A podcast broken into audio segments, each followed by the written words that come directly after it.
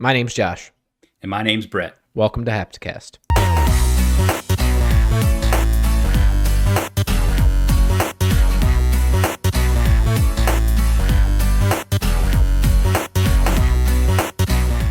What's up, everybody? Welcome to Hapticast, episode number 22.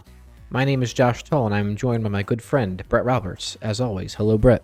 What's up, everybody? Uh, what's up is nothing. Nothing is up. I'm very tired. I had a busy weekend this weekend. How about you? Yeah, same here. I mean, uh, we're recording this on the day after Halloween, so I saw you a little True. bit yesterday, and uh, True. You know, we did that, so watched a movie. But I know, yeah, this morning I know you had some stuff you were doing, and you couldn't, uh, you couldn't record till a little later, and that's what we're doing now. So I feel you. You're very busy. Happy November. Yeah, happy November, November first. Yeah, November 1st. And that means, you know, we got 10 days until consoles come out. The Xbox Series X. Still haven't gotten a shipping notification at all for that, or my PlayStation. And where, where so where'd you get both of yours from? Because I got so I got my PlayStation. So I pre-ordered. What's that? I got my I got my pre-order through Sony, and they emailed me this week. and was like, "Hey, it's gonna process." And then my Xbox is through Amazon. my I have okay, so here's the deal. I had two Xboxes I pre-ordered. I had to secure. Um, right. I just did that to make sure I got one. I didn't because I didn't trust the retailers I was pre-ordering from, and I didn't know what I was going to get. So I pre-ordered two. I'm going to cancel one, or, or I'm going to send one to a friend. He's going to give me the money for it. Someone who couldn't secure uh, an Xbox, we're going to do that. So I ordered one through Walmart. Oh, I'm sorry. Okay, I, I there was three Xboxes. One of them already is canceled. I got one through Gotcha. Walmart, one through Amazon, and one through I forget. Amazon. Regardless, those are the two I pre-ordered from, and then the PlayStation Five I pre-ordered from Target. gotcha. So, oh, it was GameStop for the Xbox. GameStop Target. and Amazon are the two I have, and then Gotcha. Target for the PS5. Gotcha.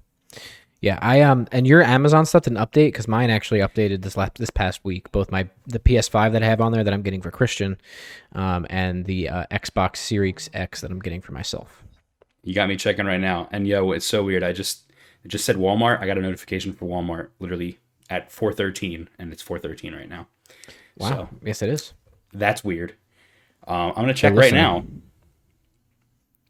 Um, It says order order received. That's all. yeah, I don't know. I'm not worried about the Sony one. That will be here on launch. Um, Yeah. Jesus, maybe fucking before launch with the way how early I got my headset and shit.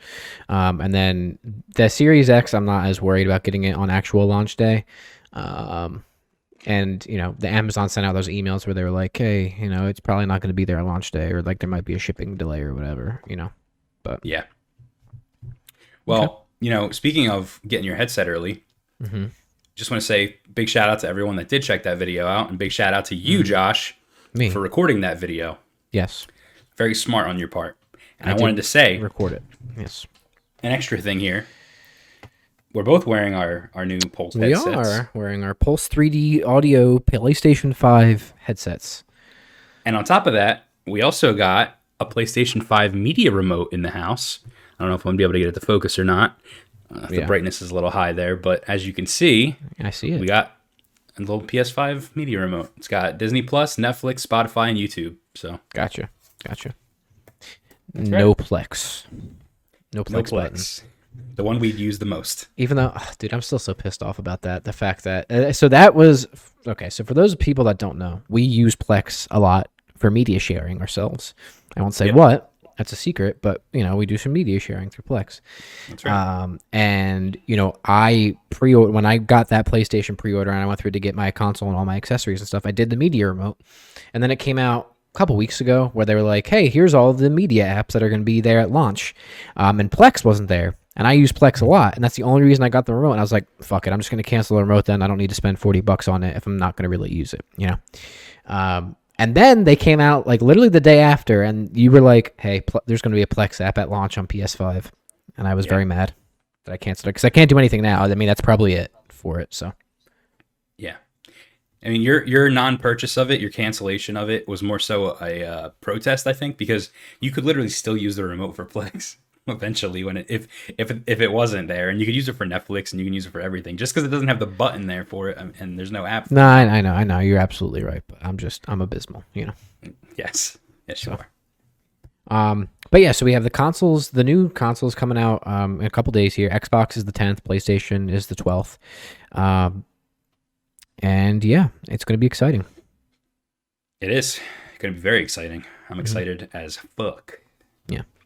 So before we hop into it, you got any updates on me, for me, on me?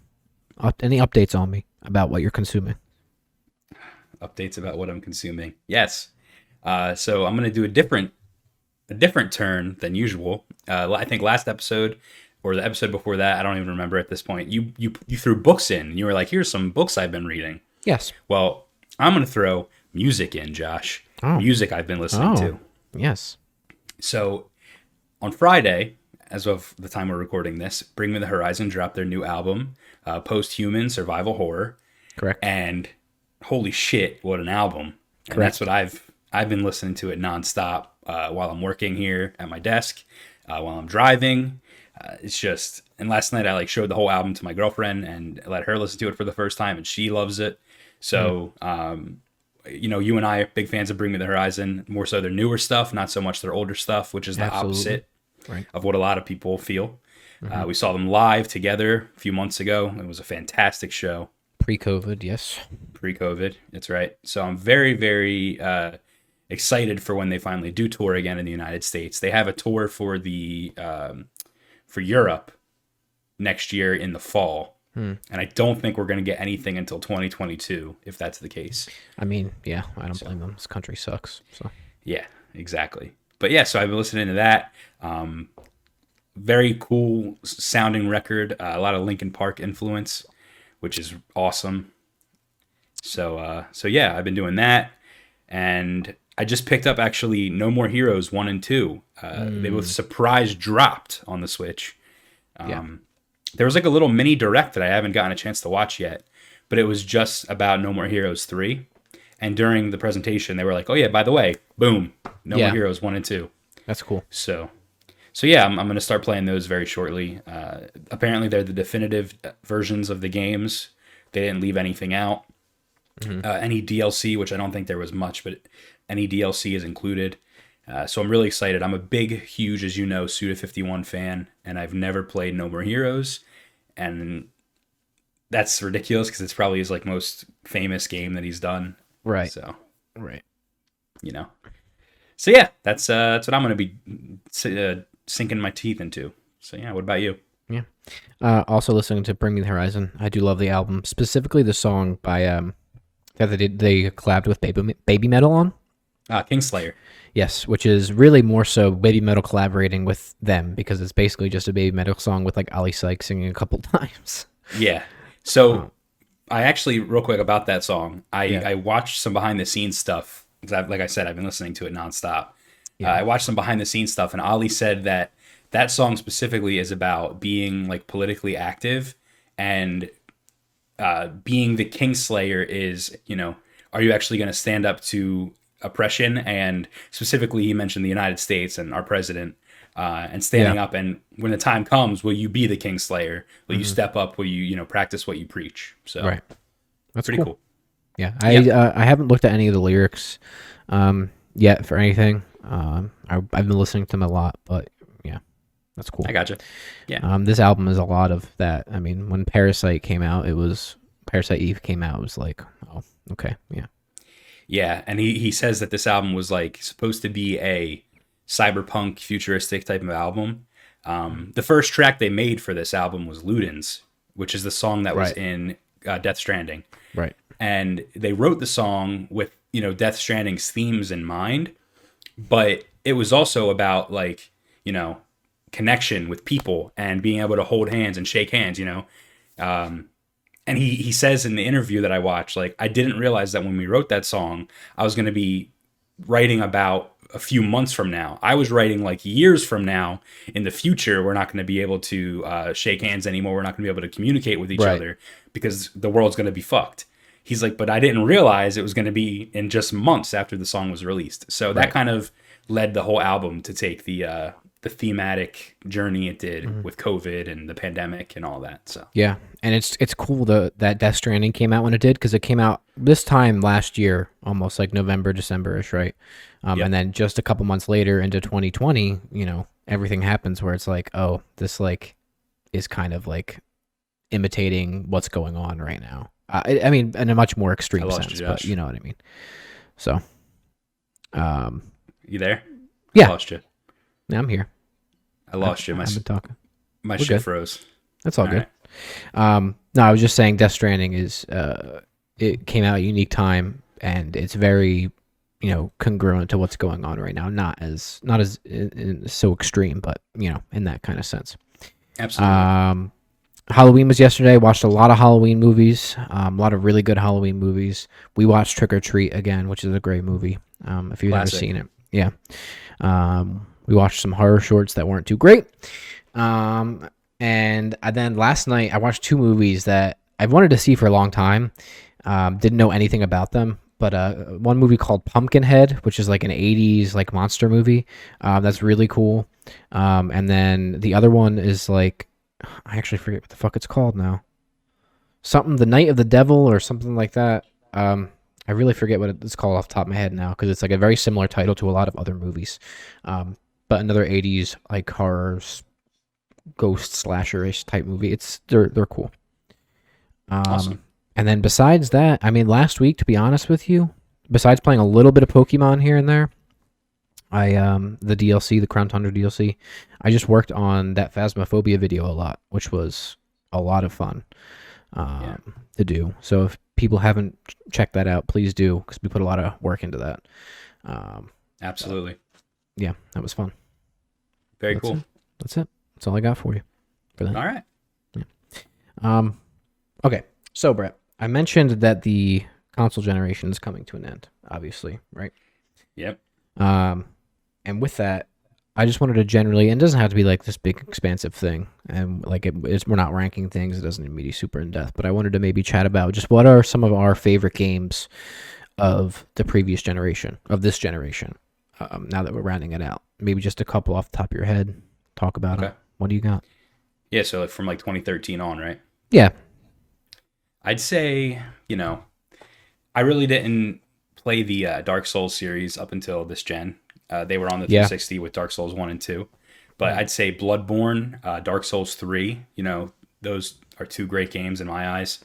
Um, really got me to fall in love with that with that whole type of game, which is now a genre almost in itself. Dark Yeah. Souls clones, you know. Right. Um, so Bloodborne, Dark Souls 3. I mean, listen, this is going to be years as well, probably. God of War. What a cinematic, uh, awesome game. Mhm. One take. The whole game is one take. Yep. Uh, give or take, you know, maybe they, they hide some cuts here and there that you don't really notice, but goddamn, what a what a fucking awesome game God of War is. Absolutely. Um, what else? Those are like the heavy, heavy hitters, in my eyes, anyway.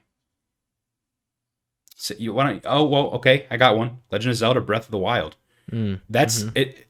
These are games that aren't like it's not Sony or, or Microsoft, but it, it- you know it came out during that that time frame. So Yeah. uh, Super Mario Odyssey, Legend of Breath of the Wild, hmm um, Animal Crossing. What a Yeah. Animal Crossing came out at a perfect time. They couldn't have timed it better.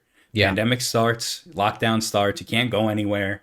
And you got this game where you could just go around and explore this virtual world and make friends and, you know, build a house and it, what an awesome what an awesome experience we got to uh, have with that game. I agree. That's all I'll say. Uh, yeah, what about you? Anything that sticks Um, out? I mean, I would say a lot. A lot of things, the games that I would say are also on your list, and obviously there's ones that we're gonna forget because you know it's seven years now, so it's a lot of games. Yeah, we're kind of just off the top of our head. We didn't write anything down or prepare for this. Yeah, no. Um, but uh, for me, um, I would say my favorite game of the generation is God of War, uh, hands down, Yeah. um, across all platforms. I mean, it it redefined uh, for me what uh, cinematic storytelling in games could be, um, and how immersive that game is, um, and the character development. Um, That's the that's like one of the few games this generation where I'm like, wow, this this push boundaries like storytelling wise uh, in the video game sphere, boundary storytelling wise in general. Um, Persona Five um, would be up there for me too. Um, Persona Five Royal as well, which unfortunately I have not made it through yet. Again, those games are so long, and I know it's the fir- the first like three quarters of Persona Five Royal are almost essentially the same as Persona 5 like regularly. Um, but there's like new characters and stuff going on, but apparently it really changes towards the very end and with the whole added dungeon. Um, but definitely Persona 5, uh, Breath of the Wild, my first Zelda game that I ever played. There's a lot of firsts for me this generation too. Um, Breath of the Wild was the first Zelda game I played. Uh, New Horizons was the first Animal Crossing game I played. Um, Yeah. Let's Go Eevee was like the first Pokemon game that I beat. Um, and I know it's like kind of kiddie and very simple, but um, I really enjoyed it. Um, Yeah. like you, it's the first generation where I played any Dark Souls games, um, and I love all of them. Bloodborne, um, the aesthetic to that is at the top for me. Dark Souls two, uh, Scholar of the First Sin specifically, um, which is one of my favorite Dark Souls games. I like I like each Dark Souls game for different reasons, um, but that's the one that finds like a nice balance uh, between everything for me. Yeah, man, I don't know. I, I mean, I could go on for quite a while. Doom, I was I was gonna say when you were done, I was gonna say I have a few more, and Doom was I I can't believe I forgot Doom. That's awesome. Doom 2016. Um, have yet to play Doom Eternal, which I Yeah. really shouldn't have even bought that game because now it's on Game Pass and I'm gonna play it on the Series X. But um, Yeah. yeah, man, Apex Legends. I mean, we played the fuck out of that game. We played so much of that game. It's not even funny. Yeah, Overwatch. Overwatch played the fuck out of that game. It's not even funny. Um, Yep. Man, there was a, a lot of good games. A lot, a lot of good games. Yeah, Last of Us Two. Last of Us Two, Last of Us One was at the end of the PS3's gen. Right. So remastered. Last of Us remastered could count. Yeah. Um, but yeah, yeah, dude, this uh this gen was awesome, and you know, obviously there's going to be big leaps in technology, and there's going to be big leaps in um the kind of kind of games that release graphically and stuff like that. You know, with the 360 to the 360 era and the PS3 era to the PS4 and the Xbox One era, it wasn't like a huge jump. Really, like games, it was games. They're kind of the same graphically. Yeah, they got better, but right, right. um just this gen specifically just had bangers like I, I can't believe it how Yeah. good games were I agree. Spider Man, fuck yeah. See, yeah, we, we we could probably do the of like a full thing in depth if we really wanted to, but that's I didn't want to. I just wanted to kind of round out as we literally. I mean, we're we're about to pass the torch, um, as they say, within the next week or so, um, into this next gen, which is always exciting. Um, but it's um, it's been really awesome. It's been an incredible generation, and I think now is a good a time to game as any. Um, it's been more fun uh, to game than it ever has been before. There's more options um, than there ever has been before, and um, yeah, you froze um, you, you froze for me for like a long time there i'm sorry um uh, I was still talking. It's okay. so i know you said a couple of weeks ago that it would be kind of cool to do something for the game awards Yes. hmm maybe we could do um, that and with that we could do a special where we you know do games of the generation not just game of the year but we go through a list of you know different categories we go through the best games of the generation if that's something people would be interested in i don't know Yeah. Um, that'd be cool. Well, we should definitely do something for the Game Awards, regardless. Yeah, Geoff Keighley. Geoff Keighley's hyping. Well, he always hypes it up, but you know, um, he's especially hyping this up, and I think it'll be um, very entertaining, especially now that you know there'll be new consoles out just kind of a month before they uh, they do the Game Awards, and the fact Yeah, that they're ho- they're hosting it from like all around the world is really cool. you froze i'm sorry um you keep freezing for me i don't know why this is what's going to happen during the uh, remote call and like your video is a little glitchy too you have little lines going through your video i'm not sure what that's about um I don't know. But this also is the Game Awards. It's also on the same day as uh, Cyberpunk's release, I think. So December tenth is that the day that Cyberpunk was pushed back to? I believe so, yeah. Fuck Which- Cyberpunk, man. Which uh, we're gonna talk about. Fuck Cyberpunk, man. That's all I can tell you. Um, but I mean, that's a good segue as any. I think so too. So, Josh, CD Projekt Red released a statement that Cyberpunk has been delayed again, even after the game has gone gold. Yeah. So they said on Twitter, "Hey everyone, today we've decided to move the release date of Cyberpunk 2077 by 21 days. The new release date is December 10th. Most likely, there are many emotions and questions in your head, so first and foremost, please accept our humble apologies. Um, I'm not going to read the rest of the statement. They basically just go on to say basically their main crux and issue is that they're trying to optimize it for current gen systems. But it's ready for next gen. They're going to try to optimize it for current gen systems and make sure it runs smoothly and whatever, man. Serenity now! Serenity now! Whatever. This game is such a fucking mess. It's a disaster. It's a nightmare. Um, they should be ashamed and disgusted. And let me preface by saying I don't care about like I totally am on board with delaying games if it means that your final product is going to be better. Right?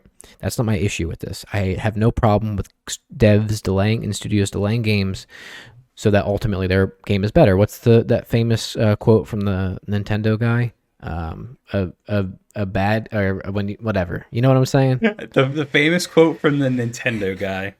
Yes, I know Uh, you're know, talking about. uh, a bad game is bad forever. You know, a delayed game is good eventually, or something like that. I don't fucking know. Whatever. You know what I'm talking Close about. enough. Close enough. S- something like that. I'm paraphrasing. Um, my issue with this is first of all, it's bad. Okay. You have delayed this game so many fucking times. I mean, this game has literally been in development for almost eight years, and you have delayed it so many times. People need to stop announcing release dates for games until, like, literally the game goes gold and they're ready to fucking ship it. Just keep your fucking mouth shut. And every studio that owns or is going to fucking announce one of these games, big studio, small studio, just keep your fucking mouth shut until you're like, okay, we're confident about hitting this target. And I'm not saying that they weren't confident about hitting all their release dates, but it's a little ridiculous at this point that you've delayed it, what, 10, 15, 873,000 times, however fucking many times it's been. Just stop. it- just keep your I don't think fucking damn mouth shut. I don't think it's been that many times, but yeah. Um, it, just stop, man. Yeah, I see your point here. Um, I so I'm on both sides. Like I can wait. That's fine. I can wait. You can wait too. Like we can wait. That's okay. Oh, I can absolutely wait because I'm not getting the game anymore, so it doesn't even matter. no. The game's still going to be good. It's going to be great uh, as we're expecting it to be. You're right though. It, it you know they shouldn't launch or they shouldn't announce the launch date so far away because especially with a game like this, there's so many things that have changed during the development cycle. First they Right. say, you know, it's going to come out this day, then they delay it, and then they say, oh no, mandatory crunch, and then guess what? There's mandatory crunch, and then even after they announce the mandatory crunch, they delay the game again. So I don't know. Like, d- listen, first of all, they don't deserve death threats at all. No. And No, there's people sure. saying they're going to burn people's families alive and kill them, and like they know Yeah. where they live. None of that's acceptable. And if that's how you choose to react to this news, uh, please don't listen to our podcast because you're not the kind of people we want watching us. Come on, man. Um, but it is laughable. The game went gold. This has not happened many times where a game has gone gold and they delay it. Right. You know. Um, now, don't get me wrong. Saying a game's gone gold doesn't mean it's it's done. It just means that it's completed at a state in which they could put on a disc and start distributing or Right. Right. for- manufacturing copies. Right. What they're working on right now is a patch. Right. So I'm interested to see if when the game does come out, if you can play it without an update, without without the day one update. And I'm curious to see what state the game is in because that's the state the game was in when they made the decision to delay it. So Right. that would be interesting if someone could you know delve into that a little later this year. Yeah. Um and there's a, there's another really abysmal part to this. Um another really really really abysmal part to this story. Um and that abysmal part is Bret comes from Jason Schreier who seems to be the fucking fountain of information with everything abysmal in the gaming industry.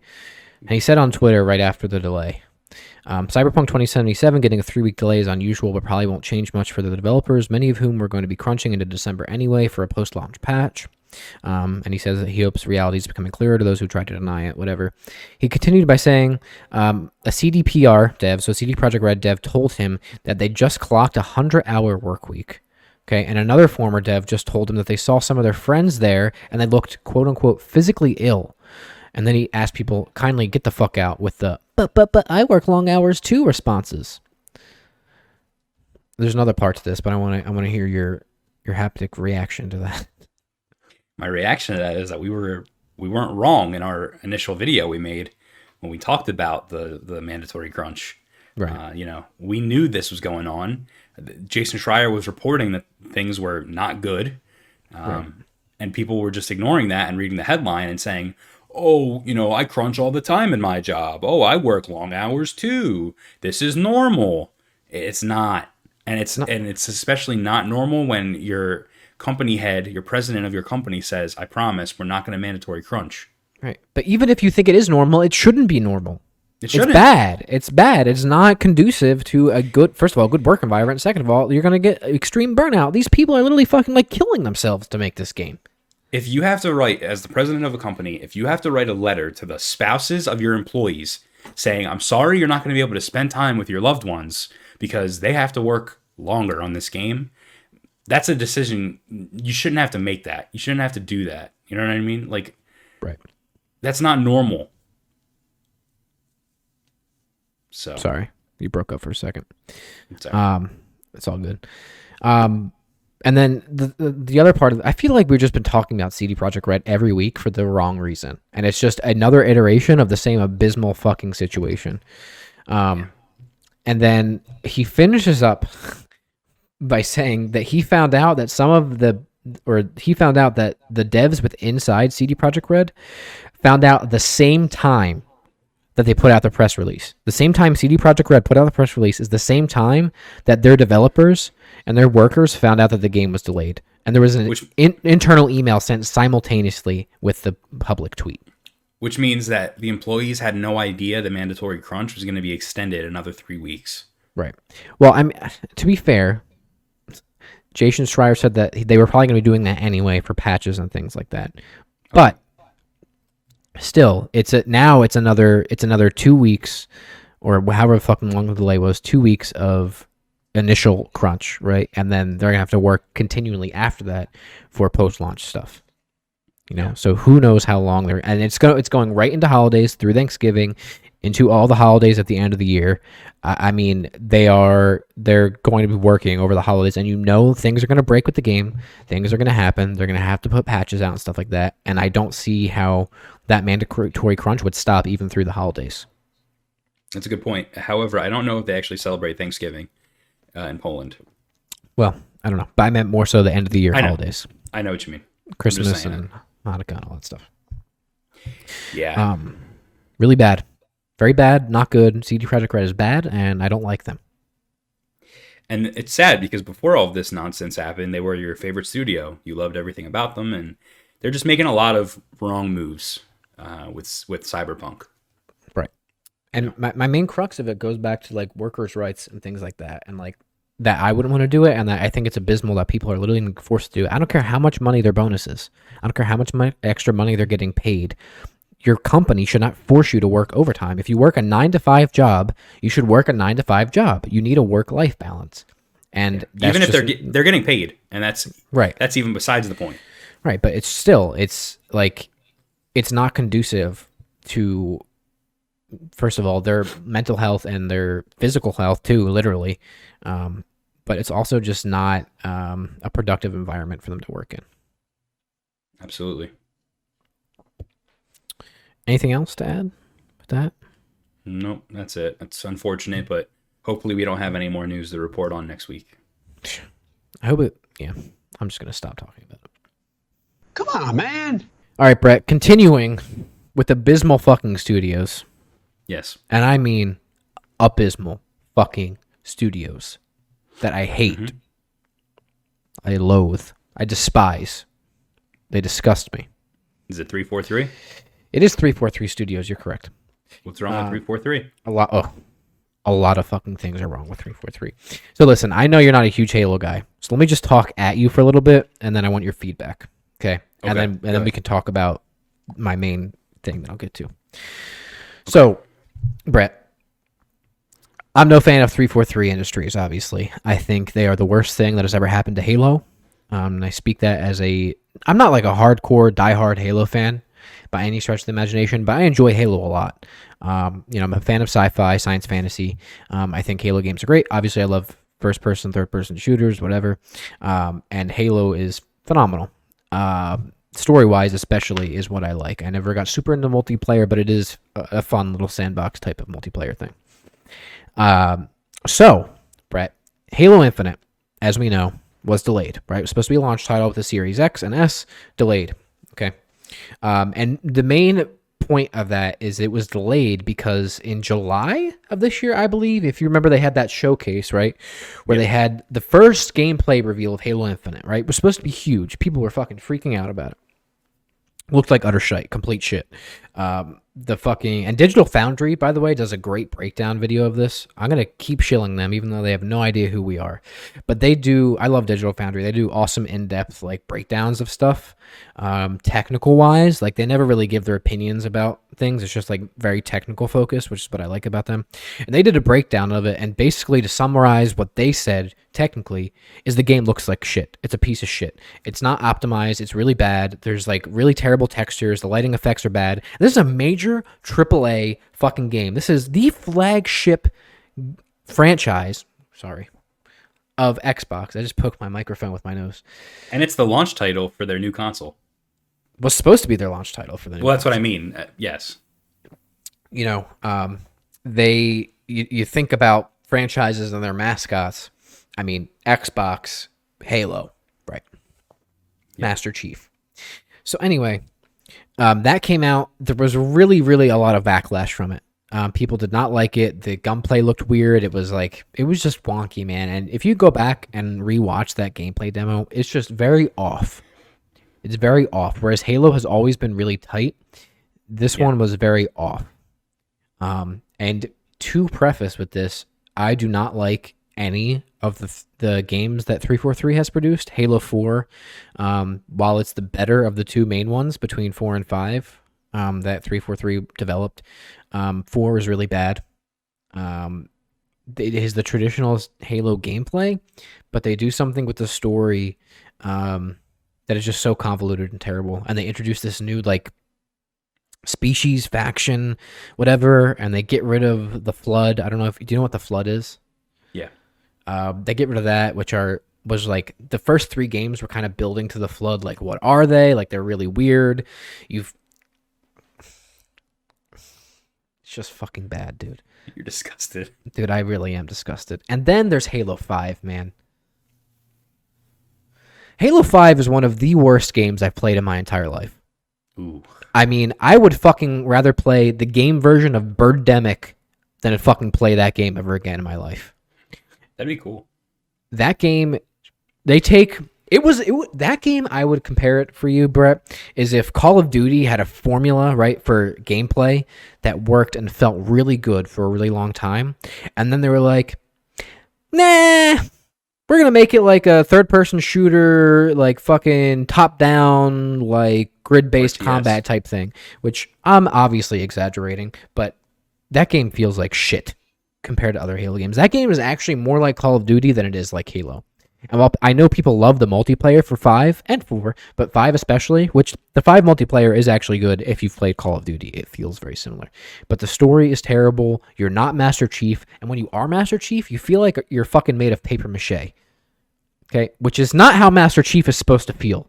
He's a fucking Spartan. Okay? You're supposed to feel like Master Chief. Anyway, what am I getting at, Bret? I don't know. Microsoft, okay, after they delayed Halo uh, Infinite, right?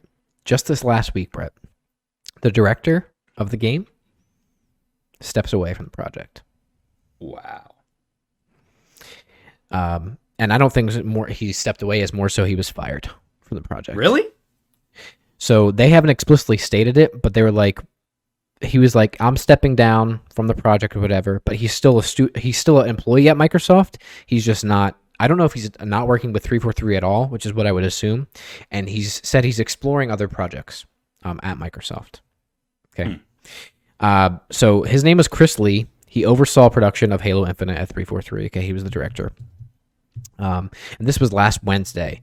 Um, and I think the game actually has a couple of different directors, but he was like the top director for it. Um, and then also, Bret, this is even more interesting because he's the second director of the game to leave the project in the last two years. I did The most that. crucial time of this game's development, right? He is the second director to leave the project. Either leave, be fired, pushed out, whatever it is. Okay. He said specifically, I have, quote, I have stepped back from Infinite and I'm looking at future opportunities. I believe in the team and I'm confident they will deliver a great game, and now is a good time for me to step away. End quote. Yeah, aka shit's not looking too good. Now is a good time for you to step away? Now is a good time for you to step away. Or be fired. Or be pushed out. Now. When the game is fucking trying to come out and it was already delayed and it's being. Are you kidding me? Now is a good It's time. certainly not ideal. It's terrible. It's a mess. This game's a fucking joke. Okay, and if I was Phil Spencer, as soon as I saw the earliest version of Halo 4, I would have been like, nope, this studio is bad. Close it down. We just founded them. Get them out. Close them down. Bye bye. Bye bye. Out. You suck. Yeah, and they they fumbled with the uh, Master Chief collection too. Right? He's dead. We killed him. Ladies and gentlemen, we got him. Ladies and gentlemen, we got him. The Master Chief Collection. Oh my god, dude. Such a piece of shit, man. I, I mean, that game was the buggiest fucking thing I've played in my life. Dude, it was so bad. I mean, I played so I played it through the entire Master Chief Collection with uh, Sean and Steven, uh, friends of ours.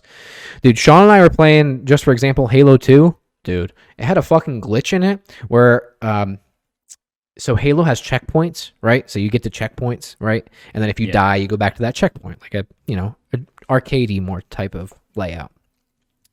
Um, dude, there was literally a glitch where checkpoints would get desynced.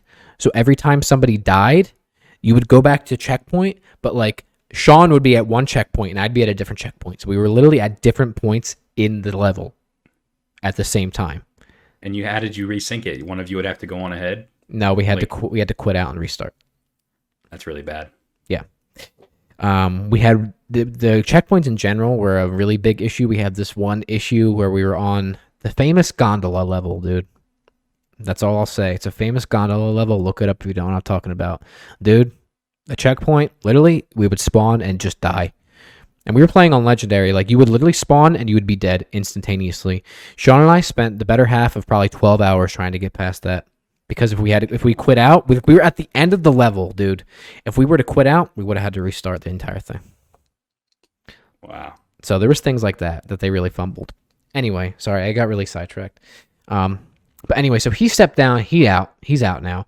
Um, they Microsoft said that he remains an employee of whatever. Blah blah blah. They're bringing in somebody now who uh, is ex Bungie, actually, and I forget his name off the top of my head, but he who's ex Bungie to finish out the game. Uh, and I actually trust him, but I do not trust the studio. Um, so I think his name is Joseph Staten is coming in to take over. He worked at Bungie. He worked on the original three games, and I think he was either I don't know if he directed any of them or if he was just a writer. I forget. Um, you guys can look it up. But anyway, so he's stepping in. Okay. Uh, but what I really want to get at, Bret, is besides them fumbling the fuck out of this, right? I believe that when there was all the backlash, right, from that July presentation or whatever it was, that at that point, and there's been reporting on this, that when that happened, he was like kind of sidelined, and he was, and whoever the CEO of Three for Three was like, "Hey, you're gonna remain here, but we got to find somebody else to finish this because uh, your vision ain't cutting it, Chief." No pun intended. Um, and that's what I think, at least. And there's been some rumors about that. Um, but also, it more just goes to show the disarray of that studio, right? The the games they produce are really bad. Okay, from at least a single player perspective and a gameplay perspective. And your perspective, I want to be clear. And Some and- people might like them. well, I'm sure there are, and I'm not saying there's anything wrong with the multiplayer. That's never been the issue, right? Uh, it's more so the story, the lore, um, and I think 343 is terrible. And I think they have people working on these games that have no idea what the fuck they're talking about. That CEO, I'm not even going to mention her name, dude, because I'm going to go off. The CEO has done interviews where, like, literally, she's asked questions about Halo, and this is her staring at the camera. Yikes.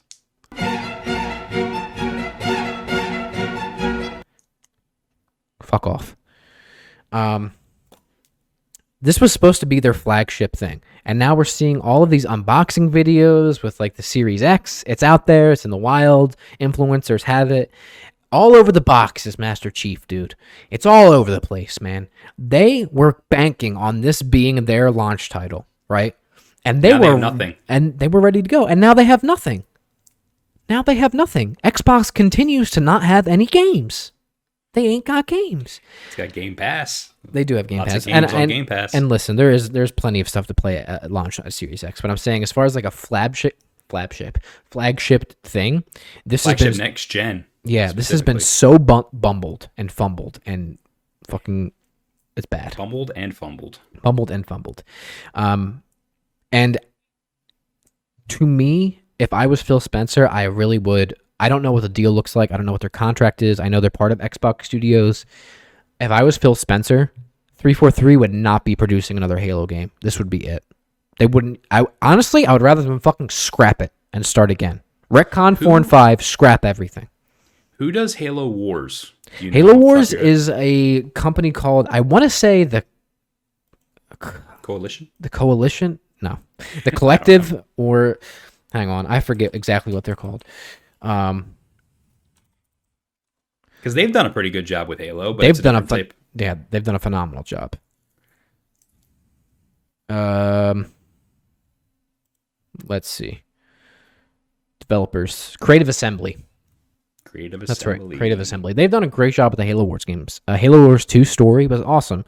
Um so and th- th- those to be fair they take place more so in ingrained in the bungie lore right? It's not it's not like continuations right? It's not like necessarily entirely new content. So it seems and 343 obviously helps develop those games right? So it seems when they can rely on what bungie has kind of set as the framework they do a really good job. But when they try to create their own stories and new content and continuations they fail miserably Gotcha. Yeah, I think this isn't a good sign for Har- for Halo Infinite. It's not a good sign for Xbox. Um, I think, like you said, some some restructuring is going to take place. I think, and um, we'll have to see how the game turns out in the end. You know, Yeah, i'm not holding my breath could be the best of the three. Three, four, three is done. well that won't be hard to accomplish for me if the game is anything more than complete and utter garbage then uh i'll be fine Bye bye. Okay. Yeah. All right. so we like anime Bret We do Take, like anime. taking a hard left turn. We like anime. Um, and this next story, I want to kind of let you go ahead because you're the one that actually told me about it. Um, Yeah. but Listen, go ahead. There's not much to it. It's just uh, apparently Sony is finalizing its deal to acquire Crunchyroll, which is a uh, anime dis- distribution and streaming platform. It offers both uh, subbed and dubbed anime in, in some cases. Um, so yeah, I mean, what does this mean? That's that's what this whole discussion, this whole topic is going to be about with you and I. What does this acquisition of Crunchyroll mean for Sony? Um, who, by the way, let's start with this. Sony already owns Funimation. Right. And what's So- um what's big about that too, Bret? Funimation. What's that? What? That we're getting a month of Funimation Plus. oh yeah, we are. As uh, what PlayStation Plus members or PlayStation PS5 Plus- owners? One of the two. You- Yeah. I think it's PS. It comes with a, like the PS5 comes with a month of Funimation Plus. Yeah. So that's just them basically trying to shill their other platforms to PlayStation users. Right. Um, now, this isn't the first time that potential uh, Crunchyroll and Funimation partnership has happened. Correct. Um, although they're kind of competitors in a way, Funimation kind of uh, is more so English dubs of anime right. because that's the right. Mm-hmm. studio that would dub all of the anime in America. So they've had other um, times they've worked together in terms of uh, you know streaming services. VRV, which was this weird Yeah. company that that made a, a deal basically where you would spend X amount of money a month and you get access to X amount of streaming services. I think Shudder or or FearNet, one of those two, were a part of it. Um, there was like a Nickelodeon one or, or like a Cartoon Network one, and then Crunchyroll and Funimation were a part of it as well. You'd have access to both, but it's not the full libraries, but it, it is um, some of the libraries. And I don't know if this is still going on after Sony acquired Funimation.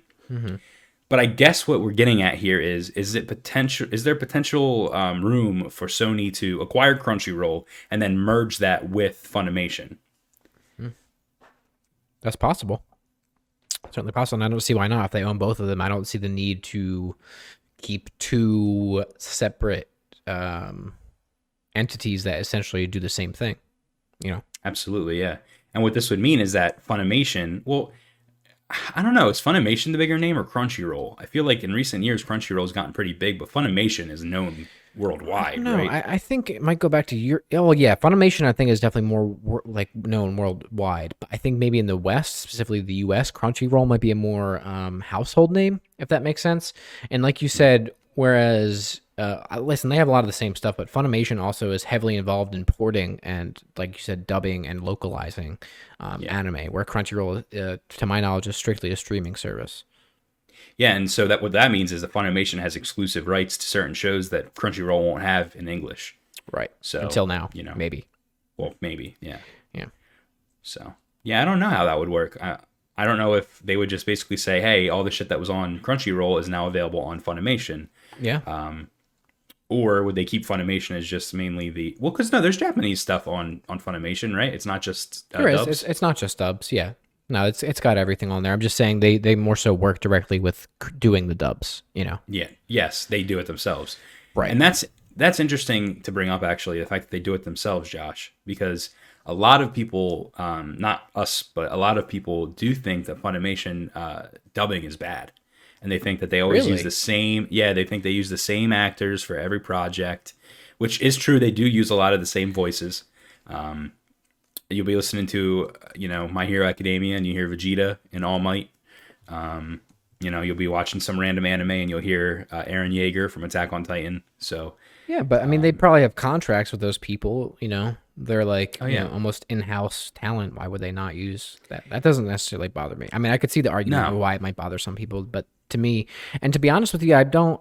I I don't know. I, I, it just doesn't really bother me.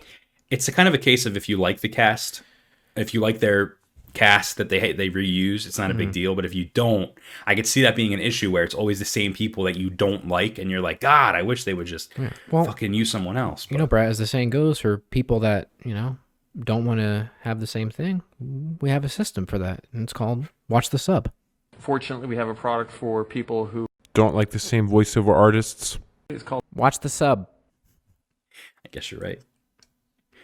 So yeah, I mean, anything else you want to say about this? Uh, No, I mean, I Makes think I think it's just it, first of all, I think it's a, it's going to be a huge deal. I think what was it? It's like almost a billion dollar deal to acquire them or something like that. It was rumored. I rumored. don't, I don't even remember. I'll have to open it up real quick. Um, I think it's around a billion dollar deal, something like that. Um, It's to a lot of acquire, money. yeah, to acquire Crunchyroll.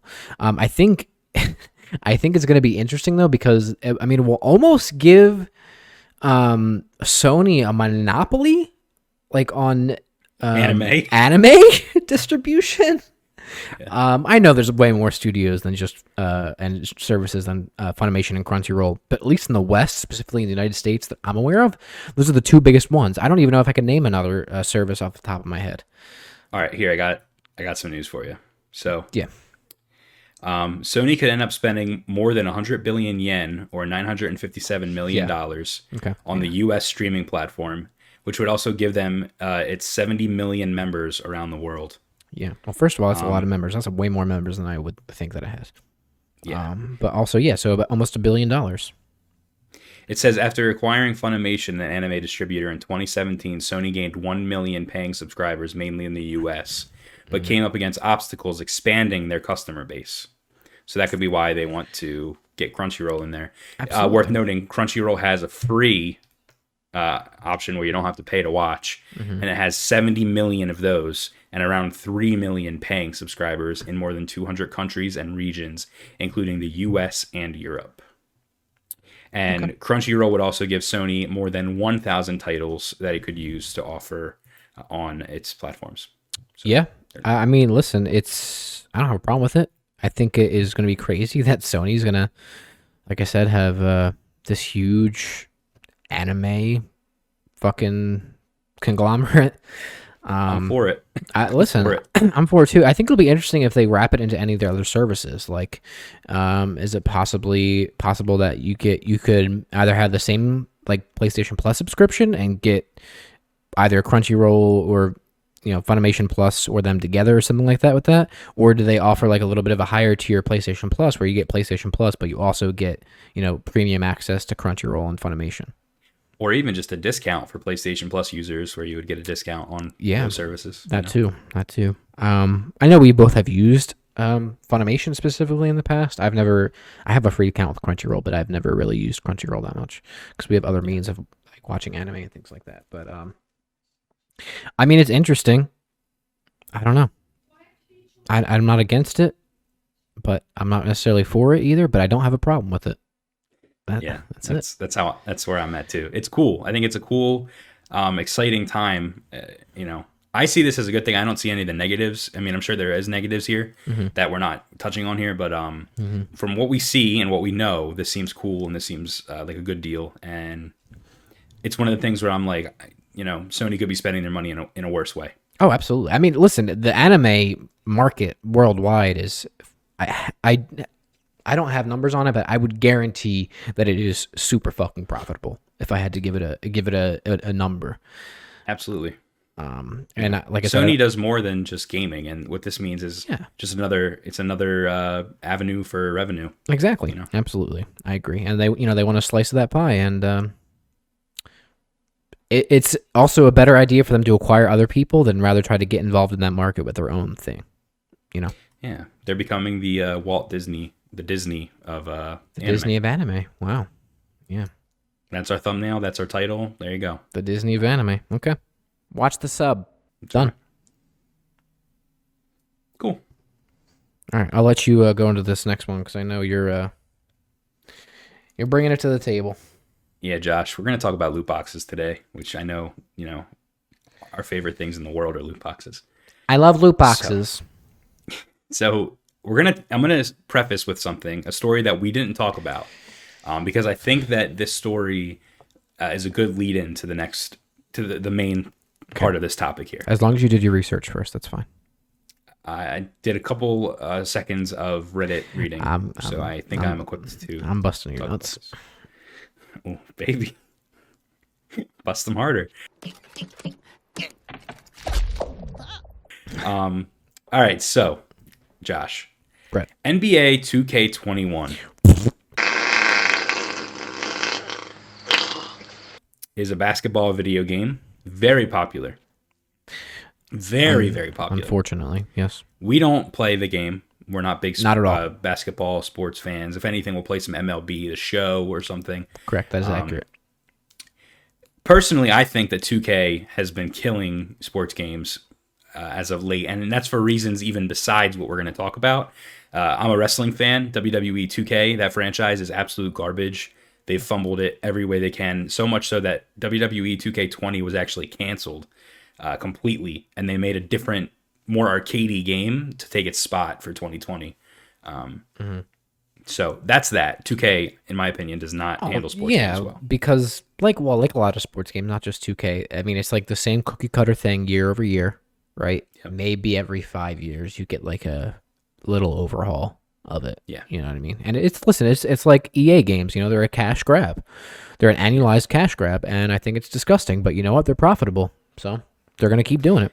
That's true. And I think the the answer to that problem specifically, the annualization of these games, would be to release one every couple of years and simply provide roster updates like they they already do in the game. That would be Um, too smart, Bret. Yeah. I mean every year they release the game and you could do roster updates. And then after that game's 1 year lifespan, the roster updates and all that kind of shit just kind of like goes away. Even if they charged for the roster update, I know As people would DLC. do. Yeah, people will do it. I would do it if WWE 2K did that. I would do that in a heartbeat. Yeah. Buy new uh, gimmicks for the wrestlers, buy new outfits to match their current outfits, buy new characters. I would do that. Yeah. So anyway, um, so to, NBA 2K21 is a full price game, Josh, Yes, it is. that is forcing players to watch unskippable ads in game. Never get too greedy, Franklin. The minute you do that, you lost your advantage. So what this means is that NBA 2K, 2K themselves are selling ad space in the game for players to have to sit through and they can't skip it. Um in my opinion, even worse than just unskippable ads are some of them were political ads. So political parties and campaigns were getting their advertisements played unskippable ads in a video game. Oh, you gotta be fucking kidding me. Where the market skew you know skews has a younger audience um, so that broke a couple weeks ago When you say unskippable ads, you have what to watch do you them mean? How? In game, on the menu, when you go into a game, when you? i think it would be a loading like to mask a loading screen they would have an ad playing That's really you know. bad. That's really really bad. so That's very bad. It's very that very broke bad. a few weeks ago and we didn't co- we didn't cover it we didn't you know we kind of just let it happen we let it do its thing Mm-hmm. but now 2k has fucked up again josh Oh, what this do now? time this could lead to some to some lawsuits josh And I'm about to call a lawyer to sue your ass off. Uh oh. By the way, I have no idea what you're about to talk about, so this is interesting to me. All right, well here we go. So, NBA 2K and a lot of 2K 2K games have a feature called My Player, Josh. Yes. And in My Player, essentially, you buy these loot box card packs. When you open them up, and you get players, okay, and you build your own team. Yeah. MLB The Show play. has something similar. Yes. Mm-hmm. So you're building your own team, you're building your own roster. Now, should you have a create a team option where you could just do that and not have to pay to open the cards and get the players? Yeah, you should probably be able to do that. Should that be an unlockable? Maybe you unlock the character, the, the player for doing something in game. You know, you, you hit a couple ha- uh, home runs in MLB the Show and you unlock fucking Babe Ruth or something. You know, yeah, that's probably how it should be. But in NBA 2K, um, that's not the case. You pay Of course. now. I'm not a big basketball fan. Correct. I don't know anything about basketball. Yes, But what I do know is that there is a basketball player named James Harden. there is. Do you know anything about Mr. Harden I at do all? not. I do not. I've heard his Okay, name well- before, but I I could I mean I couldn't even fucking tell you what team he plays on. Okay, me too. But apparently he gets James Harden gets people's dick harden and they really mm-hmm. like him a lot. Okay, I'm glad people like him. All right. So when they announced that James Harden was going to be available in my player mode, people got really excited. The DLC dropped, the the new card pack, if you will, dropped, mm-hmm. and people started buying it, buying it furiously, trying to get this James Harden card so that he could be a part of their my player team. The problem, Josh, is that for 23 minutes, the first 23 minutes that this pack launched, James Harden was not added to the loot pool, although he was advertised as being in it. So, if I can compare this to something, Josh, is in Overwatch, there's a skin that you really, really want for the Halloween event. Yep. And you drop all this money specifically for that one skin. Now, there's other skins, but they're not what you want. And this skin was advertised as being part of it, so you want it and you're going to spend money on it. Yes. Now, what if they told you, due to a, an error, that that skin, although it was in the game, was not in the loot pool that you were buying packs for? Therefore, all of those chances you took to get that skin were futile. He wasn't going to pop. The skin wasn't going to pop up anyway. That's a good I would, comparison. I would tell them I want my fucking money back And I'm about to call a lawyer to sue your ass off. And exactly. to eat my fucking dirty butthole. Now I don't know how much it cost. I don't know. You know, people can spend as much as they want. They could just keep buying packs and keep buying packs. Sure. Um, but people could have lost hundreds of dollars here. They could have bought, you know, 20 packs and didn't get James Harden, and then they bought an additional 20 packs and they didn't get James Harden. It's that um that mentality of gambling where you're gambling, you're like, oh, I didn't get him this time. Maybe if I play again, I'll get him again. Right, right, right. But there should with with the idea that there is a chance that you could get him right, which I don't think anybody's thinking they're going to guaranteed get him if he's in the loot pool. But you have the you're paying for the chance to potentially Exactly. acquire that. So you're telling me there's a chance? Yeah. And it in this case, there was no chance. They simply did not put him in the loot pool. Now, this wasn't a malicious thing. This wasn't on purpose. They clearly this would have saved them a lot of headache and agony and potentially money if they would have just put him in. Um, but someone fucked up and they didn't. So I'm I'm thinking, you know, there's going to be lawsuits here. There's going to be this is going to be breaking news. This just happened an hour uh, ago. This all just started breaking. And I'm about to call a lawyer to sue your ass off. Did it say anything So- about them, or did they put out a statement about refunding people at all, or no? It was so fresh that they haven't made a comment at the time of us recording this, which is a good point, Josh. At the time of us recording this, the only thing that's happened is the pack came out, people bought it, and then they found out James Harden wasn't in it. They should refund people's money, or give them that many packs that they purchased for free, Or just give them James Harden. Maybe. or that. Yeah. Um, which is funny because that would be a big fuck you like because i'm assuming he was probably the hardest one to get in the pack or would be and they're gonna have to give it away for free because they fucked up. It's like fuck you fuck loot boxes you know? So well, yeah. josh what do you think about this as a whole? Clearly it's bad but what do you think and what do you think about loot boxes in general? When is it done right if ever? And you know, with all of these countries banning, I think Belgium banned loot boxes. I believe two more countries just last week banned loot boxes. Uh, they deem them as gambling. What do you think about loot boxes? Well, I mean, they are essentially gambling if you're paying real money for them. You know, you're paying for a chance to acquire something. So you're telling me there's a chance? Yeah. um, to win something. Um, I don't necessarily have a problem with loot boxes, depending on how they how they are done. First of all, they should only ever have cosmetic items in them. Right? They should not be paid win. They should not be game breaking. They should not be oh if you get this you'll blah blah blah. Like they should be cosmetic items strictly, or even I don't have a problem with like double XP or you know things like that that you get in them. Let me ask you, you might not know this, I don't know this. Is acquiring James Harden in my player mode, is that pay to win? Because is he good? Y- y- You know what I mean? Would that be pay I to win? Maybe in a sense, but also, I mean, I so I mean, I can, I can only really give you my contact that I have with like MLB. For example, MLB, you acquire packs, like you get packs from in-game challenges and things like that, and experience in game and your player level. Yeah.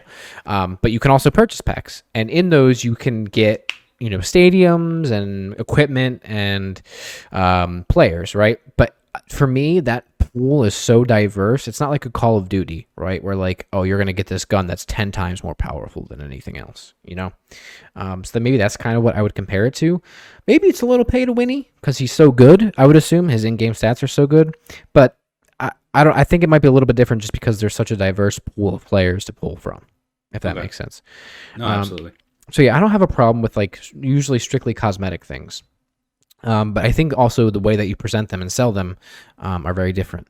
Um, a game that does loot boxes really well, Overwatch. Overwatch has always done loot boxes really well. You can purchase loot boxes absolutely, um, but you can also acquire them, you know, in game from ranking up or whatever.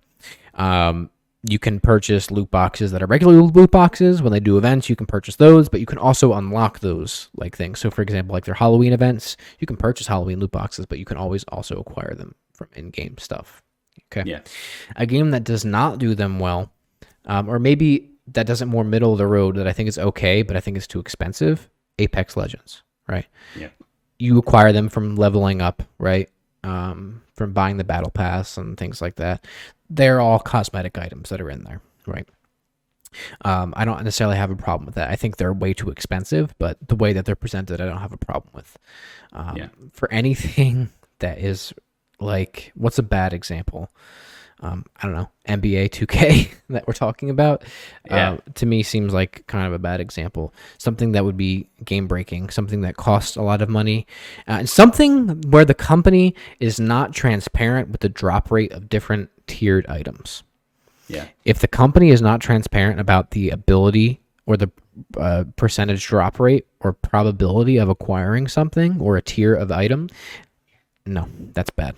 No, no. Yeah, and I think that's a good point to bring up actually, because I think that during all of the the banning of the loot boxes in different countries, one of the things that was the, the conclusion in the case was they're not banned. Loot boxes aren't banned in some countries, but you have to, you know, publicly display the drop rate of the items in the loot boxes. Right. So that's a good point to bring up actually. Um, Overwatch specifically had to had to put the drop rates. Uh, I don't know if they're in game, but they are publicly available. Yeah, and that's fine. Um, listen, it, it all comes down to kind of just the way that the company presents it. If you're honest about it and you feel like these are just cosmetic, that's fine. I think a game that does it terribly is like Modern War or uh, Call of Duty. Um, they're mostly Well, co- they- they, are mostly cosmetic, but they started Yeah. adding weapons, paid weapons, and things like that. I was gonna say, so that was the maybe like two or three Call of Duties ago. Now they strictly do the battle pass, and there is loot boxes in them and stuff like that. But I don't know if you can straight up buy them. Oh, you're right. You're right. You're right. You're right. Yeah. And they they made it so like you would have to actually progress in the battle Right. pass. But there's- you could still buy battle pass levels though. Right. And yes, you're correct. I, I you're you were accurate. Um, but you need to buy like the premium battle pass to get some of the weapons and things like that that they added. I don't know, whatever. I don't Still like pay that. to listen. Still pay to win. I'm yeah, just. I, I don't I don't like that. And I think I think Call of Duty, dude. Every time I open up Call of Duty, man, and I go to the store page, there's just so much fucking shit all over the place. That game is a Is it- mess. is NBA Activision? Two K. 2K. I Who don't. publishes? Is that is 2K the publisher? Two K is the publisher. Yeah, Okay, never mind. their parent organization is Take Two. So. okay, that's what I thought. Okay, And then their subsidiaries, 2K Sports, Hangar 13, Visual Concepts, whatever. So they're the publisher. okay. They're just as bad as Activision. Yeah. And EA. Yeah. Well, actually, it's EA Activision, so whatever. Anyway. Uh, really bad. Not good. Uh, they should give people money back. And if they don't, sue them. Sue their fucking ass off. I'm to call a lawyer to sue your ass off. All right, my friend. To round out our show today, as we always do, Indie Intel. That's right. a little segment where we talk about indie games. That's correct. And we try to focus on games that are made by small teams or, you know, one individual. Right. And that's exactly what this game that we're going to be talking about today is.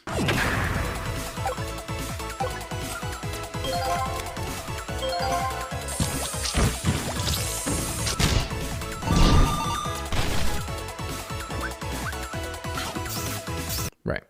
So I'll let you get into it because it is you presented it to me, but I'll I'll at least re- mm-hmm. read the flavor text and then I'll let you go away and tell me what it is. Okay. Okay. All right. So the game we're talking about this week is called Pull Stay. Pull Stay is a wacky beat 'em up with a twist of tower defense mechanics, or in other words, quote, Final Fight meets Home Alone and a Japanese comedy show, end quote. Your buddy Susumu, uh, Hikikomori, who never leaves his room, needs your help. Use your fists to set up crazy traps to repel enemies from rushing into your home. Uh, the solo developer of this game has also been a Hikikomori for 10 years and uses that experience to bring a unique and fresh gaming experience. Bret, Yes. So, can you I tell me this game? Can you tell me what a Hikikomori is? Yeah. So a hikikomori is a shut-in uh, in Japanese culture. So essentially, someone that never leaves their room. They like to stay in their room as much as possible. Right. Um, You know, some of the statistics we have here, statistics we have here are that there are more than one million hikikomoris living in Japan. Um, and the the reason behind why someone becomes a hikikomori varies from person to person. Uh, it could be that someone stopped attending school and they never left their room since, uh, or they're sick of their workplace and they were never never able to return to social life. Um, they basically just find it very hard to maintain a relationship with the outside world, and they feel more safe in their own room. I.e., Futaba from Persona 5. That's right. You see this a lot uh, in anime and like video games and stuff like that. There's like the shut-in character, um, and that's exactly what this is. So, as you mentioned, the creator of this game is a Hikikomori himself. How I found out about Pull Stay is a documentary, a mini documentary that I watched on YouTube. This is Nito, a Japanese man living in Kobe. For the last 10 years, he has spent nearly 24 7 in his apartment. and it chronicled the developer and it basically talked about uh, you know what his life is like as a hikikomori uh, some background information about him he actually was a uh, doujin artist which means he was like an unofficial unlicensed i guess uh, manga mangaka. So he writ, wrote and drew the um, the manga and he was published uh, he, i believe he actually did uh, pornography because there was money there, and he said something like, you know, they're always looking for people that can draw cute girls. So they showed in the documentary some of his his artwork that he's done, and he he's very humble. He thinks he's very bad, but he's actually pretty pretty good at, at drawing. Um, yeah, absolutely. so that's kind of how his his whole journey started as he was a mangaka you know drawing and writing anime or manga sorry. Mm-hmm. But then unreal engine became free to use and when that happened he was you know interested in trying it out. And he started making his own game from scratch and that became pull stay. And the cool thing about pull stay is it's about a hikikomori so he's basically creating a game about a character that's just like him. Right. Um, they even showed in his room where he sits at his desk the the the rug the, the like where his chair is is pulled like it's raw from him moving back and forth in his chair so much. The carpet has is gone. It's worn away because he he legitimately sits every day at his desk and gets up and sits down and gets up and sits down. Um you know i don't want to say this is like life or death for him but he also mentioned in the in the documentary that there's a convenience store outside. And he opens his window and he shows right outside of his apartment is a convenience store and he said you know he has like nightmares and like anxiety about having to go to that convenience store uh, if his game doesn't sell well because he's going to have to apply for a job there and work there uh, he's not doing too well so um, i thought it'd be cool to you know shout him out shout his game out it looks absolutely nuts Dude, it really does look nuts. It looks fucking crazy. It's right up our And I- alley. Exactly. And I don't want to say this game looks fucking like the next uh Last of Us or something like that. Like it's not some cinematic masterpiece. No. But it, it looks like it has some charm and it just looks weird, man. Yeah, the animations and the style and the way it's presented and the sounds are very Japanese TV show, like it said. Um, Yes. just really over the top, very funny. Even the trailer is really funny. Um, so it's cool. As of right now, when we're filming this, so this will actually go out way before their deadline, um, which is nice because we've been kind of getting late with the last couple ones that we've done. Um, this will go out before his deadline. Um, and they currently have 70, 753 backers, 18 days to go at the time of recording this. Um, it's probably be 13 by the time this comes out. Um, and they have uh, over $19,000 of just a $10,000 goal. So, Which is good because that means the game's going to be made. Right. So it's funded. It's fully funded. It's almost double it's asking. yep. Yeah, The demo's available too if, if anyone wants to try it out. it is. I actually downloaded it on Steam before we started, and I added it to my wish list. So Nice. Which we recommend you guys do as well. always, yep. Mm-hmm. Supports. So it yeah. lot. So what do you think? I mean, have you you never hear about Hikikomori's before or anything or what? Um, I I've heard that term before, but to be honest with you, it's like in one year out the other. But I I while I don't not super familiar with the term, I understand like the the social um aspect of that and the fact that shut-ins exist because of a lot of the Japanese content that I've consumed, either games or anime, um, reading, uh, manga, like whatever it might be. That is a uh, almost like a really common uh, archetype of a character or stereotype of a character that they present in uh, Japanese media, um, which I'm sure is I, I don't know the West has people like that too, but they it, it's so prevalent in their culture that they had to make a term for it. So Exactly. you know, Yeah, and, and it's a sad story, kind of, because you feel bad for the guy. Mm-hmm. Um, but at the same time, you know, he's making something that he cares about, and clearly, he's it's like a self insert. He's putting himself oh in, in the for game. sure, for You sure, which is probably helping him explore a lot of that anxiety or why he is a hikikomori. So Exactly. And uh, talking about the convenience store I mentioned earlier, Mm-hmm. he actually modeled what he thinks the inside of the convenience store looks like in the game, and you can go there. Yeah. So it's also like almost he's using the game to explore the world. He's going, he's getting out of his house through the game, which is something that even we we do. We play video games to get away from our normal life, right? Right, oh, absolutely, So yes. it's it's cool that he's creating a game that lets him do that as well. Yeah, I agree. Um, so check out this project. We'll put all the links in the description to the Steam store page. Download the demo, add it to your wish list. Check out the uh, the documentary, which I'll link below, um, which Yeah. I need to watch myself. Um, I did watch a couple minutes of it, but I want to watch it myself. Yeah, Um, absolutely. And um, check it out. Go support the game. It's got a couple of days left. Um, yeah, pull stay. Japanese comedy beat 'em up tower defense game. Very cool.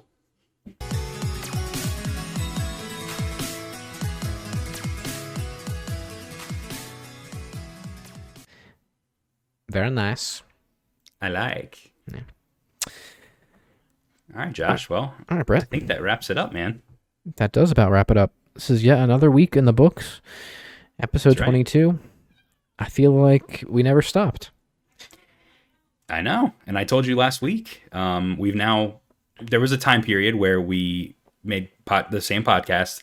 And when someone on our team went a separate way, we decided to be in the best interest of everyone to restart with episode one and make all the other ones private. We have now gone past that of what we did before. Um, so we've, you know, this is the most content we've ever made in a row. So good job. Yeah. You as well. And you're the one pumping everything out. So thank you so much again. Doing my best. It's all right. You're doing other stuff that we have in the works, which, uh, That's right. you know, in a couple weeks we'll show. That's right. I'm excited Um, for that. But yeah, so be on the lookout, obviously, for all of these discussion videos that we keep putting out. Check out ones in the past. Um, check out our Phasmophobia video. Again, Please. we we put a lot of time into that, so uh, please check it out.